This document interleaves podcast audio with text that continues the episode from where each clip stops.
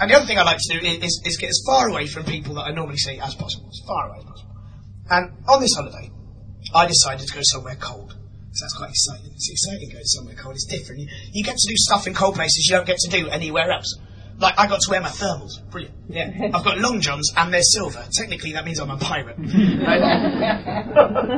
And uh, in particular, I decided to go and see the Northern Lights because it's something I've always wanted to do. Um, and I managed to get a really cheap flight. Uh, in fact, it was so cheap, I was terrified it would only fly for 40 minutes. I'd land in Newcastle, and a man would go, Right, will you see when I flip the kitchen switch on and off? It's like we're at a disco.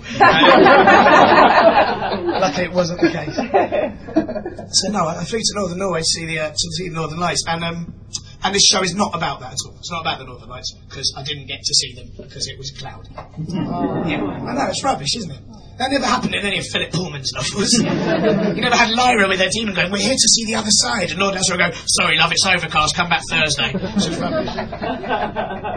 so, um, no, so but I, I did get to do some amazing things. I, I got to go on an Arctic expedition where it was minus 24 and my beard froze, which makes it very easy to shave. Crack, done. Uh, and, uh, and I got to go snowboarding for the first time, uh, w- which was interesting. Um, give me a cheer in here if you've ever been snowboarding before. and there was a really muffled sound over there as though someone had been kidnapped. It was exciting. oh, don't tell him. Um, uh, give me a here if you've been skiing before. Yeah. Okay. Because I, I didn't know what to do, and I'm not good at any of those sort of things, and I didn't know which one to choose. And the person I was with persuaded me to go boarding because he says he prefers boarding because he likes his legs to have the same accident. There's no reason to do a thing. so I decided to try it, and what I discovered very quickly is that when boarders say, "Hey, let's hit the slopes," they mean literally with your face and your arse. Um, I kept trying to do a beginner's technique called falling leaf, and I ended up doing sinking brick and plummeting twat. It's not the same. Rubbish. It's just not good at all. And I think the thing is, right, is what I discovered about myself, which to be fair, I already knew to an extent, but is that while I like adventure exploration, I like it to a very convenient level. You know, if somebody goes, hey, let's go exploring. Oh, look, there's a bear. I'm not going. If somebody goes, hey, let's go exploring. Oh, look, there's a beer. I'm there. You know, I very different. And going snowboarding, I, I spent the whole time just wondering why anyone would invent it in the first place. But I know there's logical reasons. I'm sure that if you live in a country that's snowy and got mountains, it makes perfect sense to go snowboard to get places quickly. But in my head, I just imagine some idiot one day looking at a mountain and going, fuck, that mountain's slippy. That is covered in rocks and trees and all sorts of stuff that can kill you. That is, that is slippy. Think I'd better get on this slippy bit of wood and go down it really fast. it just seems bonkers.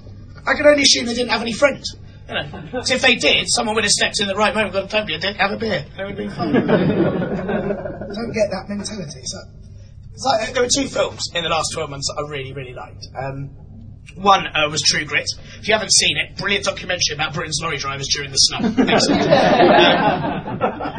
Um, the other one, though, the one I wanted to talk to you about, uh, was 127 Hours. Does anyone see that? Yeah. Okay.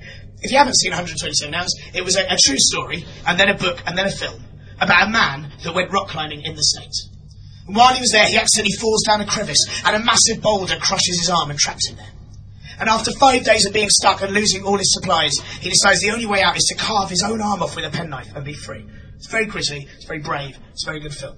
Uh, until the end, where it shows you a picture of the man it actually happened to. And underneath in subtitles it says, Of course, he still likes to go climbing. And you think, well, has he learned nothing? How badly does he want to write another book? and if he does, he hasn't thought it through, so with no arms it'll be fucking difficult.